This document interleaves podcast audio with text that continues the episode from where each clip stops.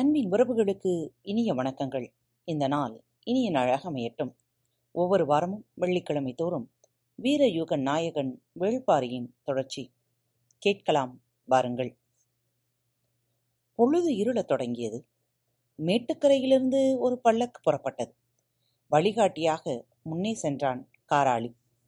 அவன் மனம் அளவு கடந்த பதற்றத்தில் இருந்தது. இன்றோ நாளையோ பொற்சுவையை அழைத்து கொண்டு வருவதாக கபிலரிடம் சொல்லி வந்தான். வேந்தர்களின் யானைப்படை வீரர்கள் காட்டுக்குள்ளிருந்து முற்றிலும் அகன்று விடவில்லை. அங்கொருவர் இங்கொருவராக தட்டுப்படுகின்றனர். பரம்பு படையினர் கண்ணில் பட்டால் கொன்று விடுவார்களோ என்ற அச்சத்தில் பதுங்கி திரிகிறார்கள். இன்று ஒரு பொழுது கடந்துவிட்டால் பதுங்கியிருக்கும் ஒரு சிலரும் வெளியேறிவிடுவார்கள். எனவே நாளை இரவு இரளிமேட்டுக்கு போகலாம் என்று எவ்வளவோ சொல்லியும் பொற்சுவை கேட்கவில்லை. இன்றே போக வேண்டும் என்று சொல்லிவிட்டார். எனவே மிகுந்த பதற்றத்தோடு முன்னே சென்று கொண்டிருந்தான் காராளி. அவன் இருக்கும் இடத்திலிருந்து இரளிமேட்டுக்கு செல்ல குறுக்காக நடந்தால் இரு பொழுதுகளில் போய்விடலாம். ஆனால் புதர்கள் நிறைந்த அந்த பாதையில் பல்லக்கை தூக்கிச் செல்வது கடினம். எனவே சுற்றி செல்லும் ஒற்றையடி பாதை ஒன்றின் வழியே அழைத்துச் சென்றான். இரவு வேளை என்பதால் அவனது பதற்றம் அதிகமாக இருந்தது. அவன் இந்த மலைப்பகுதியை நன்கு அறிந்தவன். விலங்குகளால் எந்தவித பாதிப்பும் ஏற்பட வாய்ப்பில்லை. ஆனால் இளவரசியாரின் பயணத்தை வேந்தர் படையினரோ வெங்கல் நாட்டினரோ பார்த்துவிடக்கூடாது. அப்படி நேர்ந்தால் அஃது இளவரசியின் உயிருக்கே ஆபத்தாகிவிடும். எனவே மிகுந்த எச்சரிக்கையோடு அழைத்து சென்றான். பல்லக்குக்குள் பொற்சுவையும் சுகமதியும் எதிரெதிராக உட்கார்ந்திருந்தனர். அது பெருமத்தையும் விரிசிறகும் கொண்ட பெரும் பள்ளக்கன்று. ஒரு நாற்கயிறும் இளம்பஞ்சு தூவியும் கொண்ட குறும் பல்லக்கு. ஒருவர் மட்டுமே பயணிப்பதற்கானது. ஆனால் அதில் இருவர் பயணித்தனர்.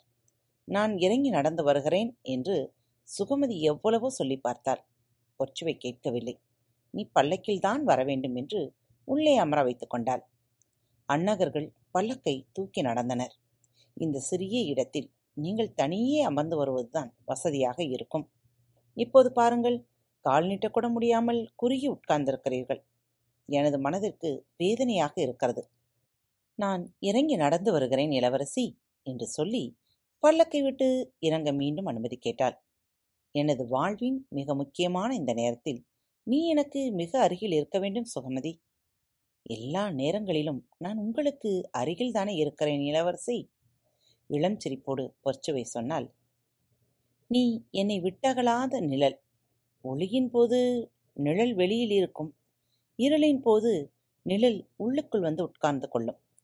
அதுதான் இந்த இருளில் என் அருகில் உன்னை உட்கார வைத்துக் கொண்டேன். பொற்சுவையின் சொற்கள் அன்பால் மயக்கின. ஆனால் அன்பை பெற தகுதியானவர்கள்தான் அதை உள்வாங்க வேண்டும். சுகமதியோ தனக்கு அந்த தகுதி இல்லை என்று எப்போதும் நம்புகிறவள். தான் பொற்சுவையின் பணிப்பெண். நீரோ பாலோ தேனோ தன் மீது எது கொட்டினாலும் உள்ளிறங்க அனுமதிக்காத கல் போலத்தான் பணிப்பெண்ணின் மனம் இருக்க வேண்டும் என்று சிறு வயது முதல் சொல்லி வளர்க்கப்பட்டவள். எனவே சுகமதியை அந்த வார்த்தைகள் ஒன்றும் செய்துவிடவில்லை. ஆனாலும் பொற்சுவையின் வார்த்தைகளை வேறு திசைக்கு மாற்ற விரும்பினாள் சுகமதி. பல்லக்கில் சிறு கண்ணாடி கொடுவையில் விளக்குளி சிந்திக் கொண்டிருந்தது. பொற்சுவையின் முகத்தை உற்று பார்த்தபடியே சொன்னால், நீண்ட காலத்துக்கு பிறகு உங்கள் முகம் பூத்து மிளர்கிறது இளவரசி. அப்படியா என்று மயில்வோடு பொங்க கேட்டவள் பல ஆண்டுகளுக்கு பிறகு ஆசானையும் பார்த்தறியாத பாரியையும் காணப்போகிறேன் அல்லவா? எனது முகம் மலராமல் என்ன செய்யும்? நான் காற்றில் மிதந்து கொண்டிருக்கிறேன் சுகமதி. எனக்குள் கவிதைகள் ஊற்றெடுக்கின்றன. சக்கரவாக பரவி வந்திறங்கும் நாளன்று நாம் எப்படி மகிழ்ந்திருப்போமோ அதைவிட பல மடங்கு மகிழ்வில் மனம் கூத்தாடி கொண்டிருக்கிறது. எனது மனமும் மகிழ்வில்தான் இருக்கிறது இளவரசி. அதே நேரம் உள்ளுக்குள் இருக்கும் அச்சம் நேரம் கூட கூட பெருகுகிறது. ஏன்? இந்த பயணத்தின் ரகசியம் வெளியில் தெரிந்துவிட்டால் இந்த பயணத்தின் நோக்கம் நிறைவேறுகிறதா என்பதுதான் முக்கியம். மற்றதெல்லாம் பொருட்டல்ல. நீங்கள் ஒரு முடிவெடுத்துவிட்டால் அந்த முடிவை மட்டும்தான் பொருட்படுத்துவீர்கள். ஆனால் நீங்கள் எடுக்கும் எந்த முடிவையும் விட நீங்கள்தான் எனக்கு முக்கியம். சிரித்தாள் பொற்சுவை. போர்க்களம் விட்டு அகன்று நாகரக்கரட்டுக்கு வந்த பிறகு கூடாரங்களில் ஆயுதங்களை வைத்துவிட்டு வீரர்கள் உணவருந்தினர். இன்றைய போர் சிறு பாதிப்பு கூட யாருக்கும் ஏற்படாத வகையில் முடிவுக்கு வந்தது. உணவருந்தி முடித்தவுடன் இரவாதனின் தலைமையிலான விற்படையின் பெரும் பிரிவு தென் திசை நோக்கி புறப்பட்டது. இருளினூடே புறவிகள் வேகம் கொண்டன. சற்றே நீண்ட பயணம் அது. குளவன் திட்டின் பின்புறத்தை அடைய குதிரைகள் விரைந்தன. வீரர்கள் வருவதற்கு முன்பே அங்கு எண்ணற்ற தீப்பந்தங்கள் ஏற்றப்பட்டு எல்லா விதமான ஏற்பாடுகளும் செய்யப்பட்டிருந்தன. நேற்றிரவே இந்த திட்டம் பேசப்பட்டு விட்டதால் அதற்கான ஏற்பாட்டை முன்கூட்டியே தொடங்கிவிட்டான் இரவாதன். இந்த பணிக்காக பகல் முழுவதும் இந்த இடத்தில் பலர் வேலை பார்த்துள்ளனர். வீரர்கள் வந்தடையும் போது அவர்களின் பயிற்சிக்கான ஆயத்தம் முழுமை பெற்றிருந்தது. இந்த தாக்குதலுக்கு இரவாதனுடன் பிடரிமானும் கருணியும் தலைமை ஏற்கவிருந்தனர். மூஞ்சிலுக்குள் 3 விதமான தாக்குதலை நடத்த வேண்டியுள்ளது. கவச உடை போன்ற அகப்படை வீரர்களை தாக்கி அழிப்பது ஒன்று. பொய்க்கூடாரங்களில் குவிந்துள்ள வீரர்கள் சாரி சாரியாக வெளிவந்து தாக்குதலை தொடுப்பர். அவர்களை தாக்கி அழிப்பது 2.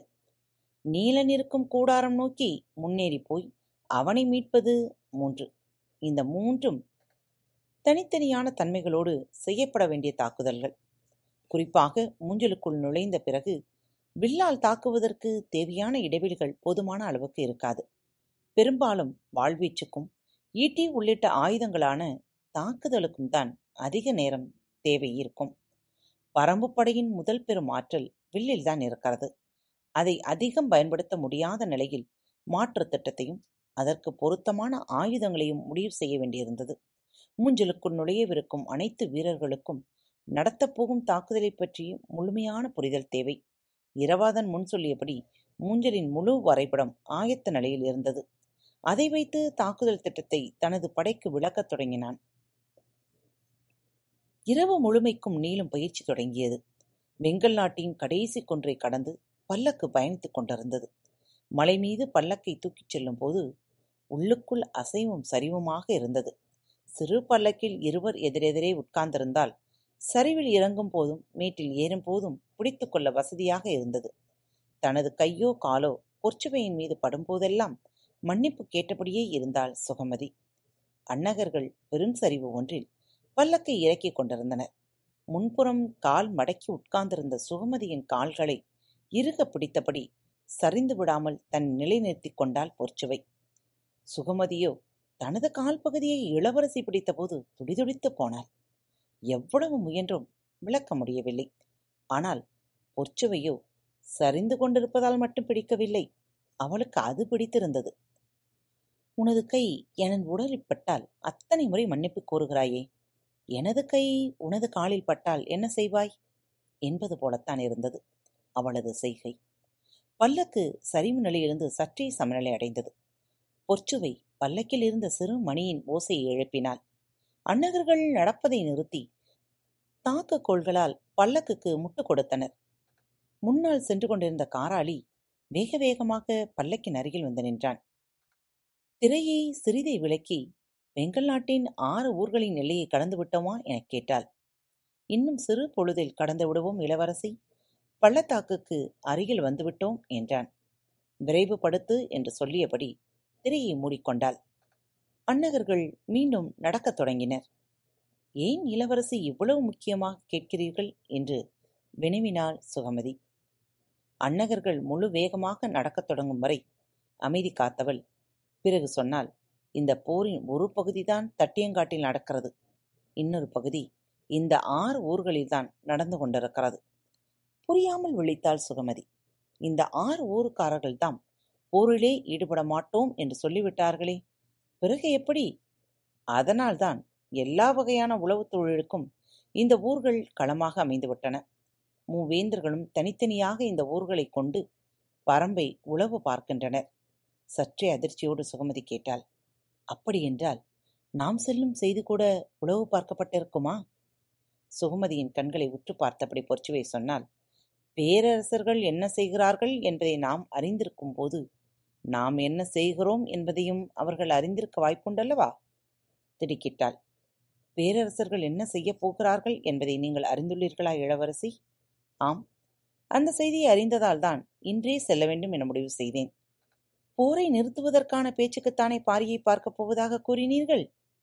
அது கடந்த வார சூழல். இனி இந்த போரை யாராலும் நிறுத்த முடியாது. அந்நிலை கடந்துவிட்டது. அப்படியென்றால் யாருடைய வெற்றிக்காவது உதவப் போகிறீர்களா? வெற்றி தோல்வியை போர்க்களம்தான் தீர்மானிக்கும். அதில் நாம் ஏன் உதவ வேண்டும்? பிறகு இந்த பயணத்தின் நோக்கம்தான் என்ன? பாரியை சதியால் வீழ்த்த திட்டமிட்டுள்ளனர். இன்றிரவு அந்த சதி நிகழப்போகிறது. அதை தடுக்கவே நான் போகிறேன். மிரண்டது சுகமதியின் முகம். நீங்கள் சொல்வது உண்மையா இளவரசி? நம் பேரரசரா இந்த செயலை செய்ய போகிறார்? நம் பேரரசர் அல்ல, சோழ பேரரசர் அந்த செயலை செய்ய போகிறார். சற்றே நிம்மதியானாள் சுகமதி. தமது பேரரசுக்கு எதிரான செயலில் தாம் ஈடுபடவில்லை என்பது அவளின் பெருமூச்சுக்கு காரணமாக இருக்கலாம். ஆனால் அதை பொச்சுவை கவனிக்காதது போல இருந்து கொண்டாள். கொலைச்சதியை நிறுத்தப் போகும்போது கூட உங்களின் முகம் பதற்றம் ஏதுமின்றி இருக்கிறதே. செய்யப்போகும் செயலின் முக்கியத்துவம் சிறு ஐயம் கூட எனது நடவடிக்கையின் மீது ஏற்பட்டுவிடக்கூடாது என்பதில் உள்ள தெளிவு. உண்மையில் எனது வாழ்நாளில் இவ்வளவு பதற்றத்தை நான் இதற்கு முன் அடைந்ததில்லை. ஆனால் அதை வெளிக்காட்டிவிடக்கூடாது என்பதில் முழு கவனத்தோடு இருக்கிறேன். எனது முகம் முழுமையாக பூத்திருக்கிறது என்பதை நீயே நம்பிய பிறகு வேறு யார் ஐயம் கொள்ள முடியும்?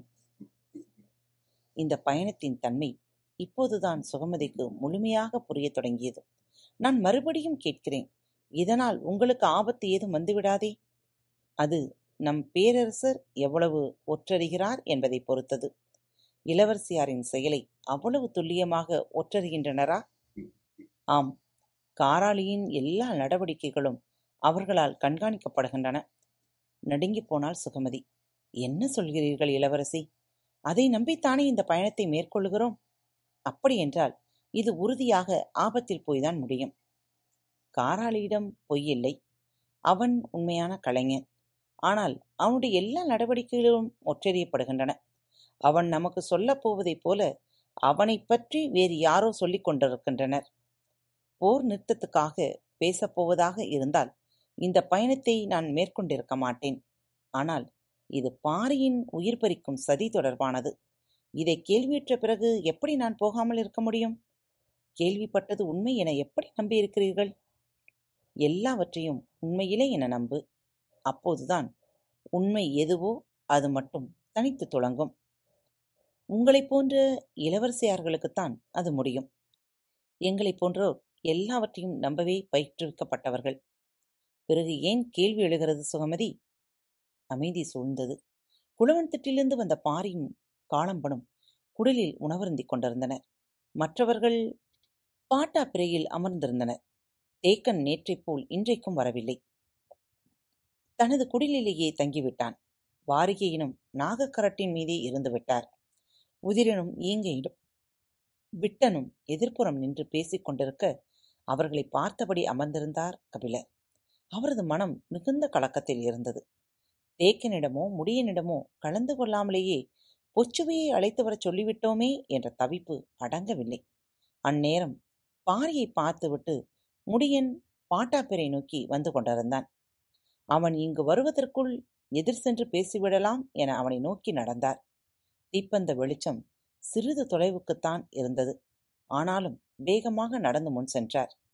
மேலிருந்து இறங்கிக் கொண்டிருந்த முடியனை பார்த்ததும் தேக்கனின் உடல்நலம் பற்றி கேட்டறிந்தார். சொற்களின் வழியை தனது கவலை வெளிப்பட்டு விடாதவாறு சொல்ல முனைந்தான் முடியன். அதே முயற்சியோடுதான் தொடர்ந்து வந்த கபிலரின் சொற்களும் இருந்தன. நேற்று தன்னை தேடி வந்த காராளி சொல்லிய செய்தியை பகிர்ந்து கொண்டார். தேக்கனையோ உன்னையோ கலந்து கொண்டுதான் அவனுக்கு மறுசொல் சொல்ல வேண்டும் என்று நெடுநேரம் காத்திருந்தேன். ஆனால் இருவரும் வந்து சேரவில்லை. வேறு வழியில்லாமல் அழைத்து வர சொல்லிவிட்டேன் என்றார். அதிர்ச்சிக்குள்ளானான் முடியன். ஏன் அப்படி சொன்னீர்கள்? போர் சூழல் எவ்வளவு மோசமாகிக் கொண்டிருக்கிறது என்பதை பார்த்து கொண்டுதானே இருக்கிறீர்கள்.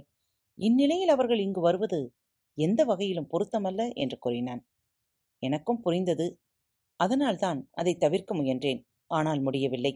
நீங்கள் இருவரும் வந்து சேராததால் என்னால் வேறு முடிவெடுக்க முடியவில்லை என்றார். இவர்கள் பேசிக் கொண்டிருக்கையில் வீரன் ஒருவன் முடியனைக் கண்டு பேச பாட்டாப்பிரையிலிருந்து மேலேறி வந்தான். காராளி என்பவன் நாகக்கரட்டின் வடமுனை பள்ளத்தாக்கிலிருந்து வந்துள்ளான். அவனோடு பல்லக்கு ஒன்றும் வந்துள்ளது. கபிலரிடம் கேட்டுவிட்டுத்தான் வருவதாகச் சொன்னான். உள்ளே அனுமதிக்கலாமா என்று கேட்டான். முடியன் கபிலரை பார்த்தான். நாளைதான் வருவான் என நினைத்தேன் என்று மெல்லிய குரலில் சொன்னார் கபிலர். வருவதன் நோக்கம் என்னவாக இருக்கும் என முடியனால் புரிந்து கொள்ள முடியவில்லை. இவ்வளவு தொலைவு வந்த பிறகு திருப்பி அனுப்புதல் முறையல்ல என்று மட்டும் தோன்றியது. சரி, காராளியை அங்கேயே நிறுத்திவிடுங்கள், பல்லக்கை மட்டும் அனுப்பி வையுங்கள், வழிகாட்ட நம் வீரர்கள் வரட்டும் என்றான். பள்ளத்தாக்கின் நுழைவு பகுதியில் காராளி நிறுத்தப்பட்டான். பரம்பு வீரர்கள் இருவர் வழிகாட்ட அண்ணகர்கள் பல்லக்கை தூக்கி கொண்டு பின்தொடர்ந்தனர். பல்லக்குக்குள் உரையாடல் இறுக்கம் கொள்ளத் தொடங்கியது. சுகமதிக்கு அச்சமும் பதற்றமும் அதிகமாகின. அடுத்து என்ன நடக்கும் என்பதை அவளால் எண்ணி பார்க்கவே முடியவில்லை. முகத்தில் வியர்வை துளித்தது. சிறு பல்லக்கு என்பதால் காற்றோட்டமாக இல்லை என்று பொற்சுவையிடம் சமாதானம் சொல்லிக் கொண்டாள். ஆனால் பொற்சுவைக்கு வியர்க்கவில்லை. அவள் தெளிவு கொண்டிருந்தாள். தான் செய்யப்போகும் வேலை எத்தகையது என்பதை பற்றி பலமுறை மனதிற்குள் சிந்தித்து பார்த்து கொண்டிருந்தாள். வாழ்வு முன்னிலும் பொருள் பொதிந்த இடத்துக்கு தன்னை இட்டுச் செல்வதாக உணர்ந்தாள். சுகமதியால் அதை புரிந்து கொள்ள முடியவில்லை. இவ்வளவு பெரிய செயலுக்கு போகும்போது கூட இளவரசியால் எப்படி இயல்பு மாறாமல் இருக்க முடிகிறது? என்னதான் சிந்தனையை ஒருமுகப்படுத்தினாலும் மனதின் ஆழத்தில் இருக்கும் உணர்வு நீருக்குள் இருக்கும் காற்று குமிழியைப் போல முகத்தில் வெளிப்பட்டுத்தானே ஆக வேண்டும். ஆனால் பொற்சுவையின் முகத்தில் எதையும் கண்டறியவே முடியவில்லையே என சிந்தித்தவனமே இருந்தாள். இரளிமேட்டுக்கும் நாகரக்கரட்டுக்கும் இடைப்பட்ட பள்ளத்தாக்கில் சமதள பயணம் என்பதால் இடுக்கி நெருக்கி உட்காரும் நிலையில் இல்லை. ஆனாலும் சுகமதியால் இயல்பாய் இருக்க முடியவில்லை.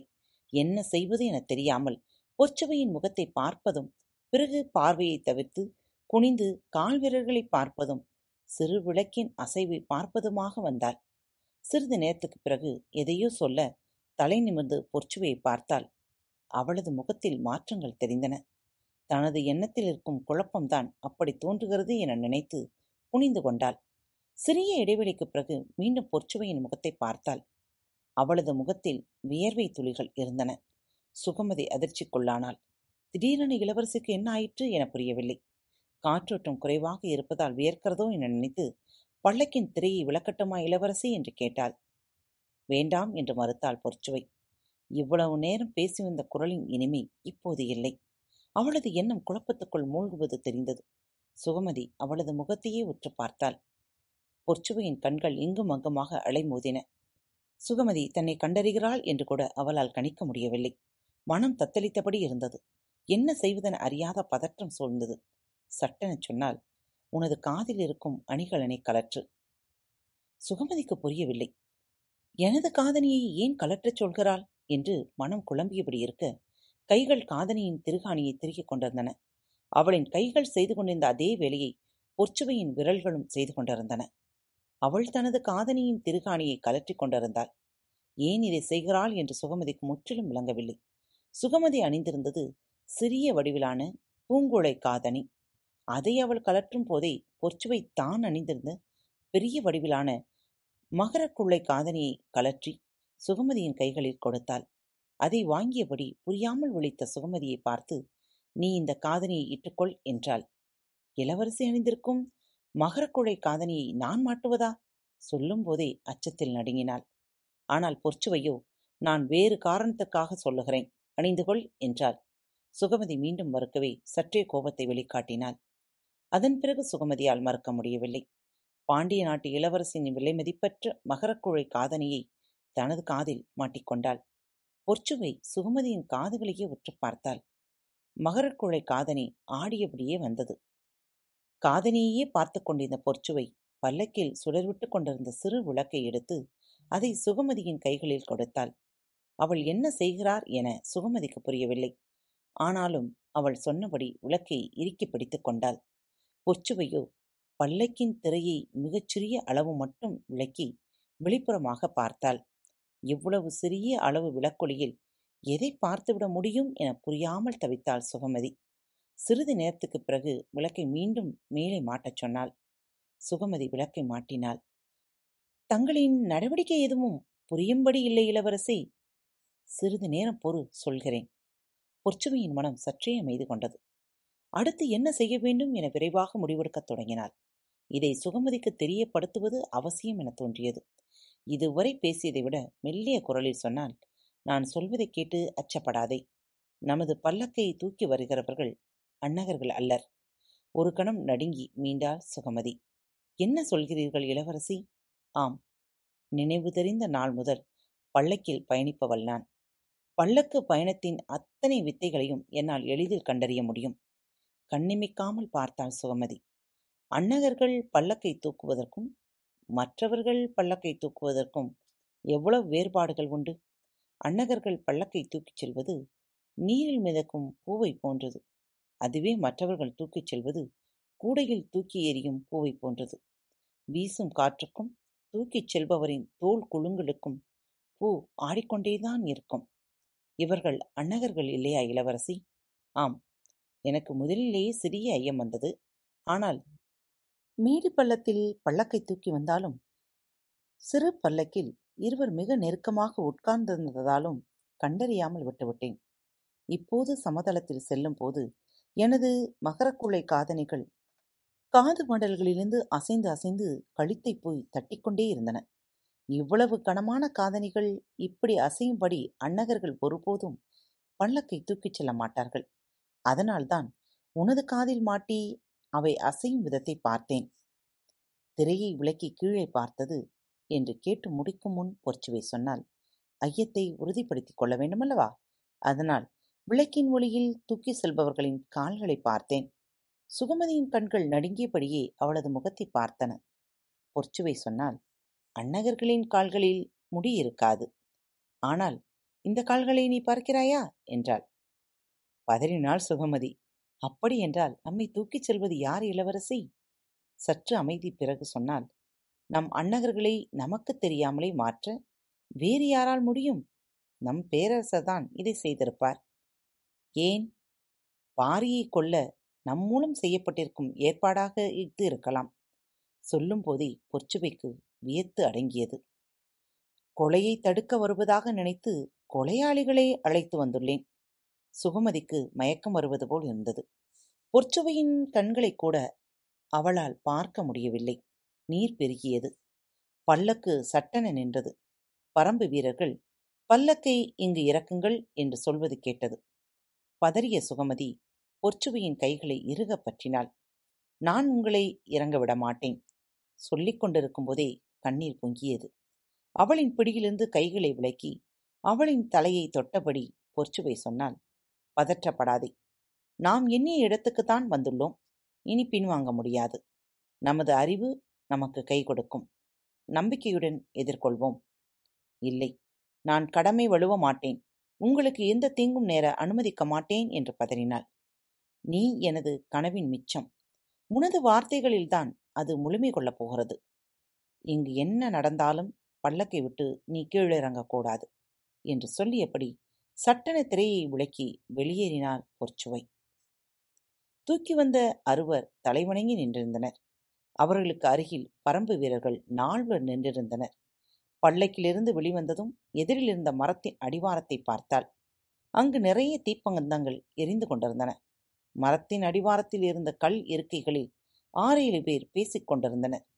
இடது ஓரத்தில் ஆசான் கபிலர் இருந்தார். பாட்டாப்பிரையின் வலது ஓரத்தில் பாரி இருந்தான்.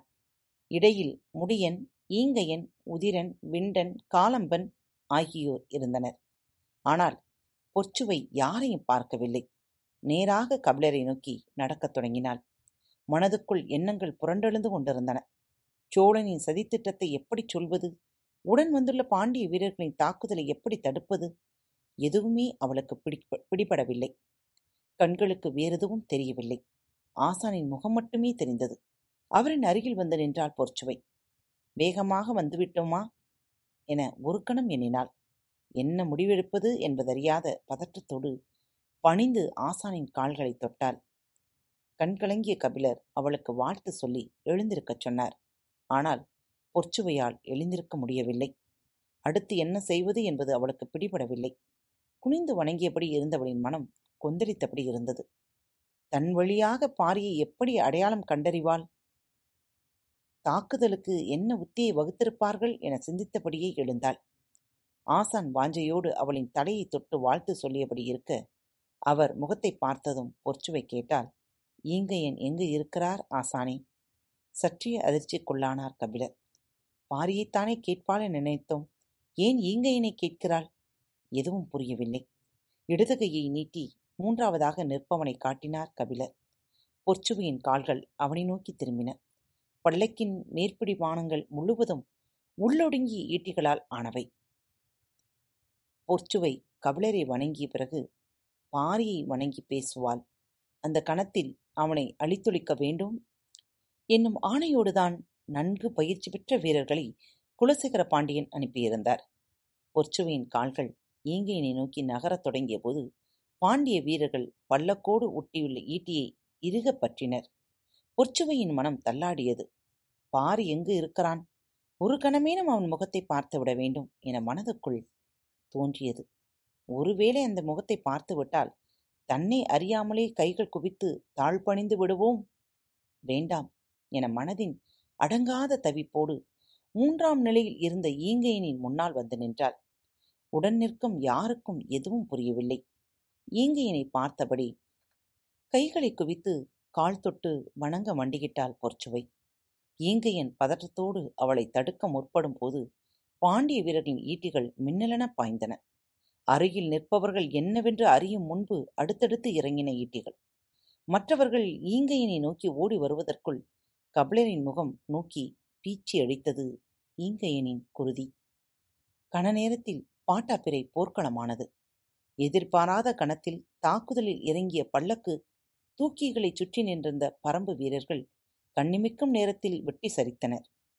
ஒருவன் கூட உயிர் தப்பவில்லை. அலறல் ஒளி மீறலும் முன்பே எல்லாம் முடிந்தன.